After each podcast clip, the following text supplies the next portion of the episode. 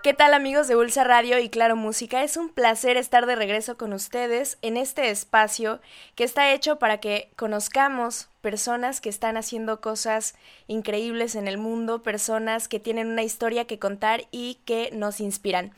Vamos a comenzar. Inspira.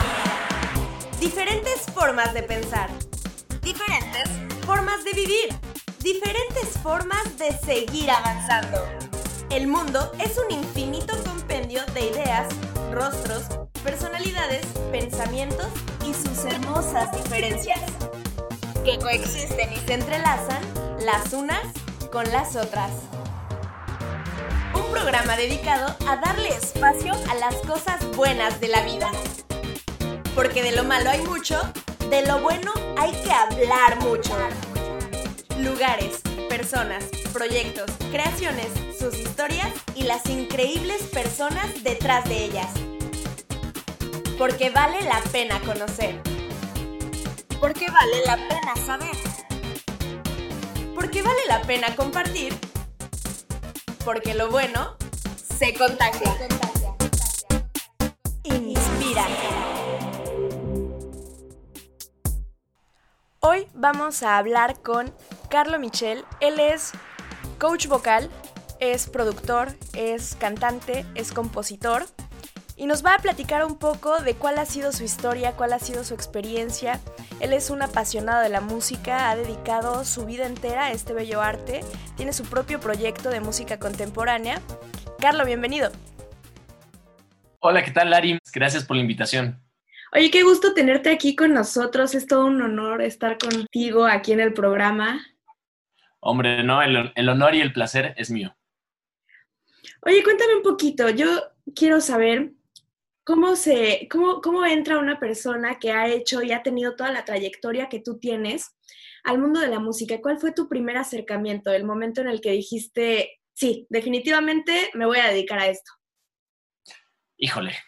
No, no, no sé si, o sea, sí reconozco varios momentos, o sea, uno en específico. Más bien te puedo contar así desde, desde chiquito. Me acuerdo que mi mamá me decía, ¿tú qué quieres ser de grande? Yo le decía, cantante de rock. Ah. y ahí, ahí, como que empezó la, a, a, a, gestarse la idea. Después, más adelante, en la primaria me acuerdo que mi clase favorita era la clase de música. ¿no? O sea, yo esperaba toda la, y que aparte era una vez a la semana, entonces yo esperaba toda la semana para que llegara el momento de tocar la flauta y este, la verdad es que la disfrutaba muchísimo. Después, más adelante, como por ahí de los 12 años, me acuerdo que le pedí a mis papás que me metieran a clases de batería. Y mi primer amor musical en realidad fue la batería. Solo que eh, pues no tenía batería y vivía en un departamento y pues era un poco complicado eh, pues practicar, ¿no? Este, después claro. me acuerdo que me prestaron una y mi abuelita me dio chance de ponerlo en su garage y fue todo un rollo, ¿no? O sea, eh, al final de cuentas pues nunca me terminé de sentir como cómodo porque no, no la tenía a la mano, ¿sabes? Como para estarla tocando todo el día. Después, a raíz de, de que estaba ahí en, en, este, en las clases de batería, me avisaron de la convocatoria de la Escuela Superior de Música para el propedéutico, eh, de la carrera de percusiones. Entonces fui, audicioné, me quedé y entré al propedéutico de la carrera de percusiones, pero estuve yo creo que como un año nada más. Este, o sea, el, la carrera con propedéutico dura como siete, una cosa así, es, es bastante larga. Pero pues a mí no me gustó porque yo en ese momento quería tocar batería y en la carrera de percusiones, pues todo. era sí todo y como muy básico desde el principio, ¿no? O sea, eran puros rudimentos okay. de tarola, que ahorita entiendo que ahí está toda la magia y claro. todo lo, lo, importante, pero en ese momento yo lo que quería era tocar la batería. ¿no? Denme ya la batería. Una, sí, me ponían con una tarola y me ponían una, con xilófono, marimba y cosas así. Y digo, ahorita me, me hubiera encantado concluir ahí porque pues tendría todavía mayor experiencia y, y, un mayor bagaje este, musical, cultural. Pero bueno, en ese momento no era lo que yo quería. A los 12 años yo quería tocar la batería. Entonces como que me, me decepcioné. Me decepcioné un poco de la música. Eh, me frustré. Y lo dejé. Dije, no, pues no. Por completo. No. Así, Por, adiós a la música. Dije, adiós ah, a la música. Sí, a los 12. ¿Qué no 13. tan fuertes? Para, entonces ya tenía 13. Pero, pues por más que, que, que, dije adiós a la música, no pude. O sea, no pude. Era el típico que iba a casa de, de los amigos que tenían guitarra y me ponía, a ver, tu guitarra, y la guitarra y, a ver, enséñame un acorde y órale. Y entonces, eh, me acuerdo que dije, híjole, estaría padre tocar la guitarra, pero el momento decisivo donde, donde sucedió la magia, que creo que es lo que me preguntábamos, eh, fue un día que un amigo, a los 15 me acuerdo, y estábamos en cuarto de prepa, me dijo, oye, vámonos a un café aquí cerca de mi casa, porque ahí sí nos venden chelas. Me acuerdo que me dijo, vamos a tomar una chela al café, y si te pides un, este, un sándwich o algo de comerte, te venden una chela y, ya sabes, pues a los 15. Obvio, los dos así de que vámonos ahora mismo. Vámonos ahorita al, café, ¿no? Y nos sentíamos súper cool porque llegábamos y pedíamos nuestro con una chela y así, este. Pero en este café, o sea, llegué, nunca había ido, había era un viernes, me acuerdo, viernes en la noche, llegamos y estaba tocando un chavo y cantando covers. Y yo quedé prendido en ese momento, volteé, yo no, podía dejar de verlo y de escucharlo, y yo así de, ¡Ah! yo podría hacer eso, ¿sabes? O sea, dije, no, yo quiero hacer eso, wow, o sea, qué chido, toca y canta y, la gente lo escucha y, le aplauden y, wow, entonces me, acuerdo que me voló la cabeza tanto que llegué, eh, bueno, para esto yo diario pasaba en el aparador, frente al aparador de una tienda de música ahí cerca de mi escuela. Me salía y, de regreso a mi casa, porque me regresaba yo solo, pasaba por ahí a ver la guitarra. Y en ese entonces estaba de moda sin bandera, sea, acababan de, explotar. Entonces tenían una guitarra como la de los de sin bandera, una Ovation, este, negra, con, con varios hoyitos, ¿no? Así que en vez de tener un hoyito en medio, tiene como, como unas hojitas con varios hoyitos. Quien, quien haya visto a Sin Bandera en, en esos entonces, pues la, la conoce. Y yo la veía y decía, wow, yo quiero esa guitarra, yo quiero esa guitarra. Y, veía el precio y dije, ay, pues está muy cara, pero no, sí, es que esa guitarra tiene que ser mía.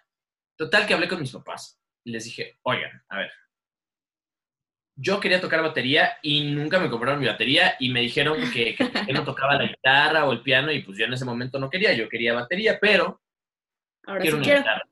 Ahora sí quiero y quiero, esa, quiero una guitarra y yo sé qué guitarra quiero. Esa guitarra que cuesta lo que una batería oye, pero no inventes, o sea, ¿cómo crees? Por favor, por favor. Y, total que no sé cómo los convencí. Me la regalaron entre mi mamá y mi abuelita, así se, juntaron para decir, órale, va, pues te compramos. Ah, qué lindo. ¡Pum!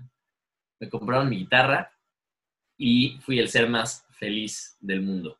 Me encerré en mi cuarto, llegaba todos los días de la escuela a sacar canciones con, con estos En ese entonces no existía YouTube, no había tutoriales de canciones, o sea, lo único que había eran unos libritos que se llamaban Guitarra Fácil. Ah, creo que sí los he visto. que te dicen qué acordes van, ¿no? Entonces empecé a sacar canciones, empecé a sacar canciones y empecé a sacar canciones. Y a los tres meses, eh, pues ya tocaba y cantaba y ya me sabía muchas canciones. Entonces, yo después me di cuenta que eso, que, fue un tiempo récord para aprender a tocar y cantar al mismo tiempo y sacar canciones y todo, pero es que yo no hacía otra cosa. O sea, me, encerré así, me, me obsesioné. Total que voy con el chavo del café y le digo, oye, pues yo también toco y canto y quiero cantar aquí. Me dijo, órale, pues vente el martes con tú. Este, y te hago una audición. Pues llego el martes y yo todo nervioso, así me conecto, el micrófono, la guitarra, pongo mi atril con, mis hojitas y yo así todo nervioso. Pues total que le toco un par de canciones y me dice, contratado, empiezas el viernes. Y yo, ¡qué maravilla! Y entonces estuvo maravilloso porque el chico que me, que me había inspirado, no me acuerdo su nombre, la verdad, o sea, pero, pero me acuerdo que, este chico tocaba ahí, tocaba de 6 a 8. Y a mí me dijo, tú vas a tocar de 8 a 10. O sea, no solo ya compartía el escenario con este chico, sino digamos que a mí me habían dado el horario estelar él se tenía que ir a otro lado, o sea, tocaba ahí y después iba a otro lado a tocar, pero para mí era así como, sentías especial. o sea, no inventes, yo toco, o sea, yo soy el que cierra, ¿sabes? Claro. Entonces, desde ahí ya, como que me la creí y dije, está bien, soy músico. Toco, canto y empecé a componer. Oye, está súper padre. Sí, y, to- y todo fue en realidad empírico, o sea, nadie me enseñó en e- hasta en ese entonces, ¿no? Hasta ahí nadie me había enseñado, todo lo había, todo había sido de manera autodidacta. Eh, pero sí llegó un punto en el que me di cuenta que me tenía que profesionalizar, que ya lo estaba haciendo de manera profesional, es decir, ya estaba cobrando por hacerlo, pero no tenía una formación profesional y necesitaba seguirme preparando porque sí veía mis deficiencias y sí me daba cuenta que, que- que me- de repente me lastimaba al cantar, que había canciones que no podía afinar, Llegar. a llegar, y o sea, como, ¿sabes? O sea, de repente también yo no tenía idea de los cuidados que, que requiere la voz y entonces en ese momento, ah, en ese entonces fumaba, me excedía, ¿no? Te Tomaba, y, y al- y había días que terminaba afónico. Ah, porque bueno, después de ese café seguí en- tocando en otros cafés, después entré a un bar a tocar y fue ahí en el bar donde me di cuenta que el nivel sí estaba, o sea, Más- más arriba. Exactamente, que tenía que empezar a, seguir desarrollándome. En- porque como que llegó un punto en el que te digo, mm, me desarrollé muy rápido, ya tocaba, ya cantaba, ya sacaba canciones, pero como que me estanqué. Llegó un punto en el que me estanqué y decidí estudiar la carrera, la licenciatura de voz, de canto. ¿Esa Eh, dónde la estudiaste? Esa estudié en una escuela que se llama eh, Academia de Música Fermata, que en ese entonces era la única que tenía eh, validación, validez oficial, la única que, que- que era carrera por la CEP.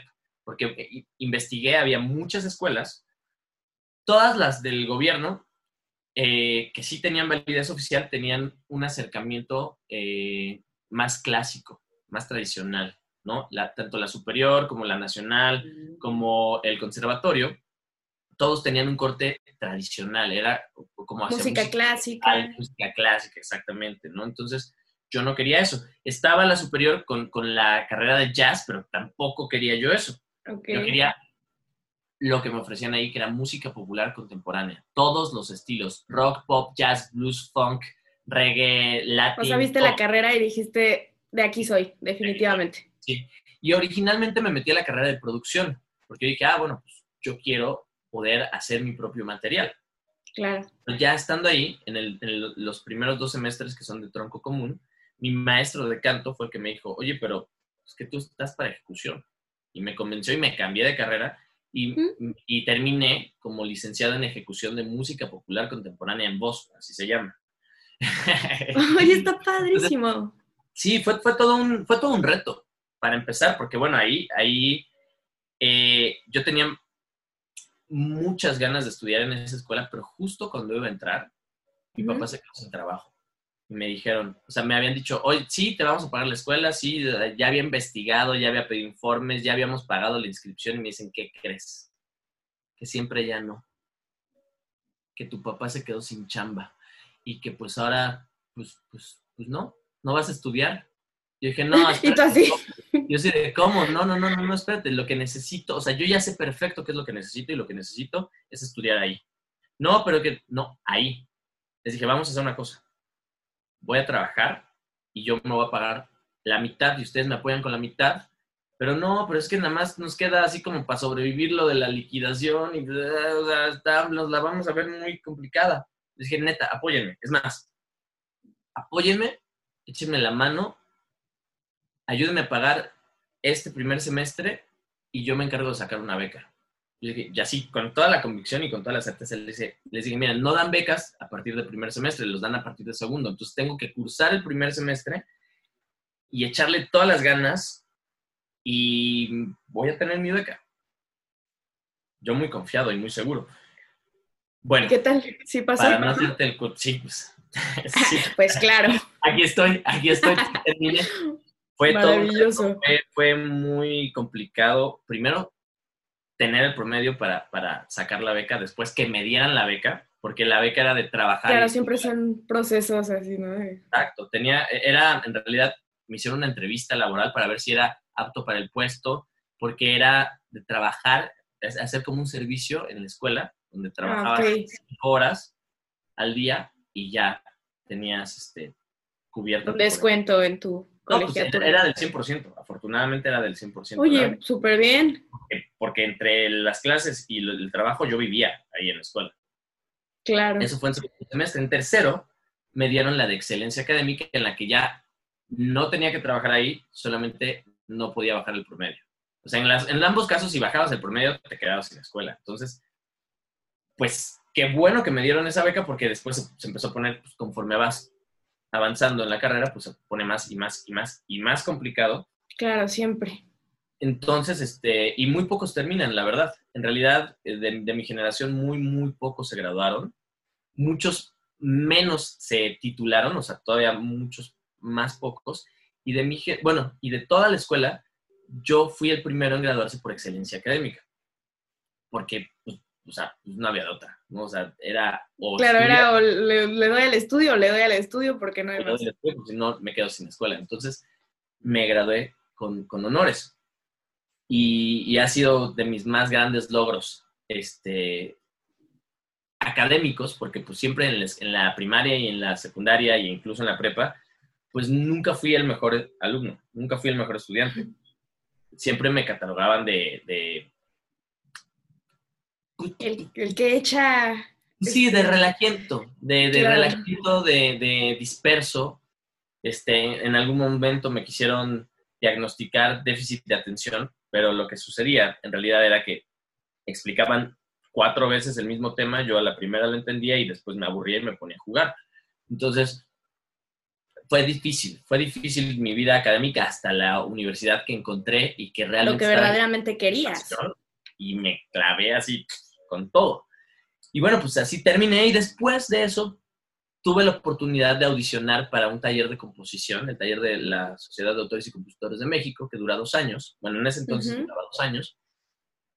Y eh, yo dije, pues quiero estudiar aquí, es, es- esto es lo que necesito para pulir ahora, o sea, ya estudié canto, ahora necesito estudiar composición. Audicioné, me quedé, lo cual también fue un- una bendición y un, o sea, para mí un milagro en ese momento, porque de 2.000 que audicionaban se quedaban 50. Entonces era, y, y también, es, es- también es beca, tampoco Claro. este, pagas. Y tomas clase, tomé clase con los mejores, con Mónica Vélez, con Carlos Lao, con eh, Odilon Chávez en ese momento, estaba de maestro, con Jorge Vélez, con muchos grandes maestros, además de masterclasses que, de, los, de grandes autores y compositores, como, bueno, como el maestro Ar- Armando Manzanero, que en ese momento era el, el presidente de la Sociedad de Autores y Compositores de México, con Mario Dom, con, este, con los de Moenia, con los de la. Lupita, con- o sea, pude tomar clase con mis ídolos. Oye, está padrísimo. Sí, ¿Qué te estuvo- parece si hacemos un cortecito para escuchar la canción que nos hiciste favor de preparar para este programa? Bueno, es un sencillo que tú ya tienes eh, desde hace ya un tiempo. ¿Y qué te parece si lo compartimos con, con las personas que nos están escuchando? Claro que sí, claro que sí, con todo gusto. La canción se llama Morena y justo esta canción, que fue mi primer sencillo, la compuse estando en el taller de composición de la Ah, ahí mismo. Ahí mismo la compuse, entonces, este, pues mira, va Queda totalmente a- al tema, sí. Excelente, pues vamos a escucharla. Venga.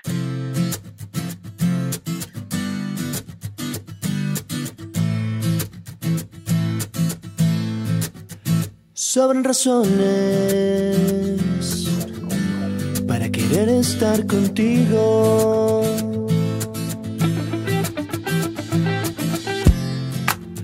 Hay tres corazones en peligro.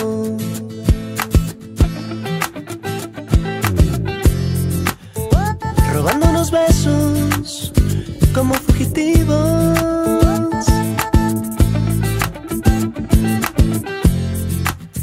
Desnudas mis huesos con tus acertijos.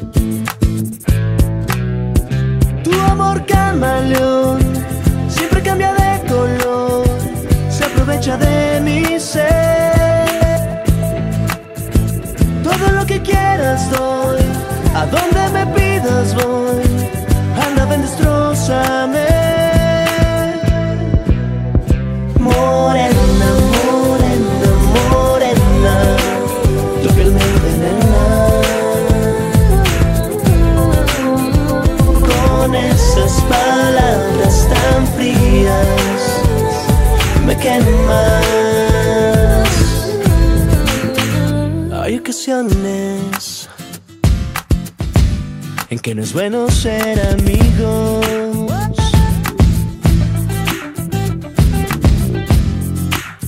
Apenas nos vemos, te vuelves mi visión.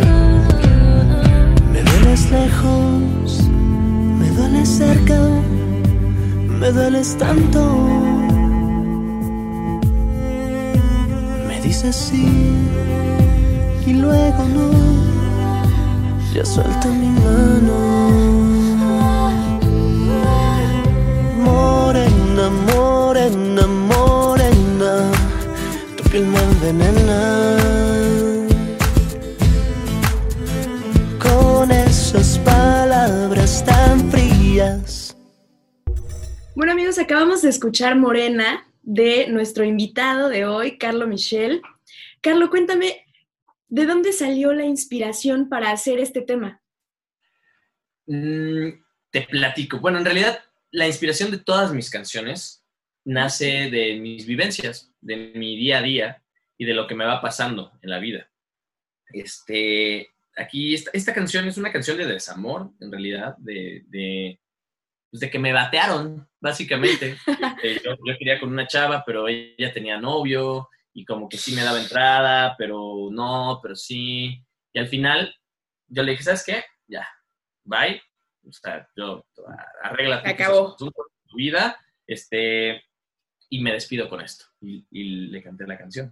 Entonces, la aproveché, porque bueno, esta canción, te digo, la, la compuse en, en el, en el taller, entonces en realidad fue eh, una tarea. Hay una, hay una línea que dice, teníamos, la tarea consistía en, eh, bueno, hay, hay recursos literarios que, que se llaman este, personificación, eh, que se llama cosificación o que se llama, bueno, básicamente tú le puedes dar a una cosa características de persona o a una, a una persona características de algo que no, o sea, distinto, ¿no? Como para ampliar y generar una idea, eh, pues, nueva, ¿no? Entonces, me acuerdo que yo escogí, bueno, en ese momento era amor algo, amor lo que quieras, o corazón, no sé, corazón atómico, corazón, o sea, ¿sabes? O sea, en ese momento yo puse amor camaleón, porque cambia de color. Y, y justo hay una frase que dice, tu amor camaleón siempre cambia de color, se aprovecha de mi sed. Entonces, eh, de ahí nació, eh, como una tarea, pero también pues, pues totalmente in- influenciada por mis vivencias. Por lo que te estaba pasando en ese momento. Sí, sí, sí. Bueno, y después de que saliste de aquí, ya eh, empezaste a hacer vocal coaching. Llevas ya mucho tiempo siendo coach vocal. En realidad antes, empecé a dar clases desde que estaba en la carrera. A mitad Ah, de la carrera, a mitad de la carrera se dio la oportunidad. eh, uno de mis maestros de, de canto de la carrera tenía también su escuela y me becó en su escuela y me dijo, vente a mi escuela y después él me dijo, te voy a enseñar a dar clases porque eres muy bueno. O sea, primero me dijo, ármate un curso de solfeo. Lo primerito que di clases fue de solfeo. Ok. Me dijo, vente, te voy a enseñar a dar clases de canto. Y mi maestro, que, al cual le guardo total cariño, respeto y admiración, eh, pues me enseñó a dar clases y, y empecé a dar clases desde hace 10 años ya. Empecé a dar clases hace 10 años. De hecho, estando en Sacum ya daba clases. O sea, siempre, siempre en la música para mí ha sido campechanearle de todo. O sea, no... Entre no puedes trabajar y... entre trabajar, estudiar estudiando. siempre, sí, estar, estar tocando, o sea, ya después de que terminé la carrera, seguí tocando en lugares, en bares, pero ya una vez a la semana, dos veces a la semana. Ok. Después empecé a cantar en un antro, ahí sí eran más días a la semana. Este, y, y siempre estuve cantando, pero también siempre estuve dando clases. Ok. Eh, y también siempre estuve componiendo. A la par, entré como de asistente a un estudio de grabación donde aprendí todo el, el rollo de producción. Entonces estuvo padre porque eh, yo quería estudiar composición y producción cuando originalmente entré a la carrera y terminé estudiando las tres cosas. Claro, ya pudiste conjuntar ahí completar todo. Y conjuntar todo. Entonces, este, este, estos años que estuve ahí en este estudio fueron maravillosos porque a la vez de que aprendí todo lo de producción, pues con mis compañeros em, eh, formamos un, label independiente, una, editora y todo, entonces como para registrar nuestras canciones y, moverlas y, bueno, y, y componer juntos. A, raíz de eso tu- tu- tuvimos eh, temas que estuvieron sonando en cine, en televisión, este, el tema de un, de un morning show este, que se llama eh, Sale el Sol, que eh, Ah, ese tema lo, lo- lo compuse con, con otros compañeros. Entonces, es- estuvo muy padre porque me dio la oportunidad de, de explorar la música. He tenido la oportunidad de explorar la música como que en todas sus vertientes, ¿no? Ejecutarla, componerla, producirla, enseñarla. eh, y a la fecha yo sigo aprendiendo, yo sigo preparándome, yo sigo tomando clases eh, de todo lo que se me presenta, pero pues de bajo, de guitarra, de canto, yo sigo tomando clases de canto porque el canto es un entrenamiento el cual se tiene que desarrollar para toda la vida. Entonces, ¿tú consideras, perdón, ¿eh? ¿Tú, tú Sí, sí. consideras que cual- cualquier persona puede llegar a ser un buen cantante, un gran cantante? totalmente, totalmente. Yo, como te lo comenté al principio, no nací con esa habilidad, yo la he desarrollado. Es una habilidad, el canto como cualquier eh, otra cosa es una habilidad que se desarrolla y que se va puliendo y perfeccionando con la práctica. Yo considero, y ese es uno de mis lemas, que con el entrenamiento adecuado, todo mundo puede llegar a ser un gran cantante. Todo mundo. Siempre y cuando, o sea, hay ciertas limitantes, ¿no? O sea, ¿qué necesitas para cantar? Tener voz y tener oído.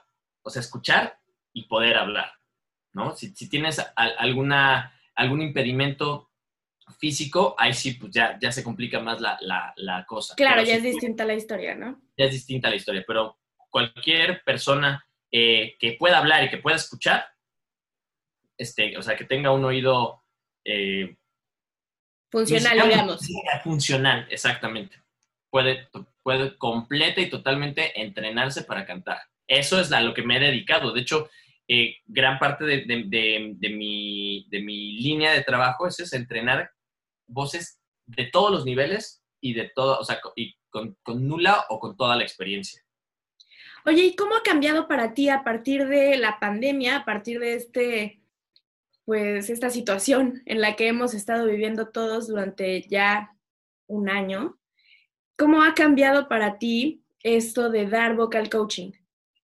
Pues fíjate, ha- honestamente ha cambiado de manera muy favorable para mí, porque aunque ya daba clases en línea, antes de la pandemia había como cierto estigma o cierta, cierto recelo a que no es lo mismo una clase presencial que una clase online.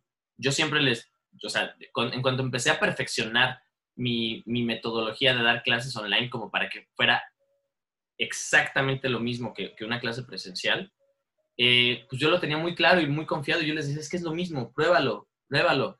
Y, y todo el mundo prefería siempre la clase presencial. La presencial. Tenía muy pocos alumnos en modalidad online, ¿no? Muy pocos. Y, y vaya, una clase online y una clase eh, presencial cuestan lo mismo, ¿no? Entonces, pero la gente entonces prefería tomarla presencial porque, ay, pues no, pues para tomarla online, o sea, ¿no? Y la pandemia vino a, pues, a darle la Cambiar vuelta el paradigma, ¿no? cambiar este paradigma donde las personas se abren a lo digital, se abren al mundo online y se dan cuenta, muchos, todos mis alumnos, que es exactamente lo mismo y hasta mejor, porque no te tienes que trasladar, puedes estar en la comodidad de tu casa, puedes tomarle en pijama si quieres, eh, puedes estar súper cómodo, armarte tu espacio de trabajo, de estudio y tomar una clase de calidad igual, y yo les digo, hasta mejor que, si fuera presencial. Entonces, la verdad es que sí, eh, vino a, favorecer bastante mi, parte docente, esto de la, de la pandemia. Eh, me he enfocado mucho también ahí, porque, bueno, como ahorita no está tan presente la parte de, bueno, nada presente la parte de espectáculos en vivo, ¿no? Shows en vivo, eh, he podido también destinar mucho, mucha de mi energía, de mi tiempo, para, para justo para eso, para, para captar nuevos alumnos, para ofrecer una opción educativa de calidad, con trayectoria, con experiencia y, con, y, sobre todo con el gusto de enseñar. Porque... Claro, eso es súper importante siempre. Muchas personas ahora con la pandemia dijeron, ah, pues, pues se me acabó la chamba cantando. Pues canto bonito, pues voy a dar clases.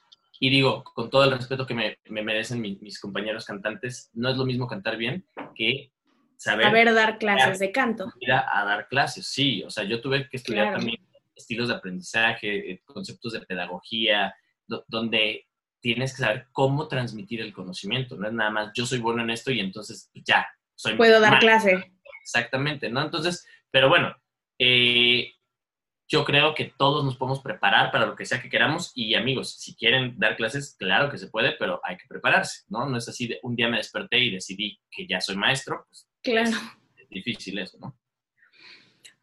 Oye, ya para concluir, dime tú, ¿cuál es en este momento tu meta? ¿Qué es lo que en este momento te mueve por dentro para seguir, eh, pues, cantando, seguir componiendo, seguir creando de este arte que es tan lindo?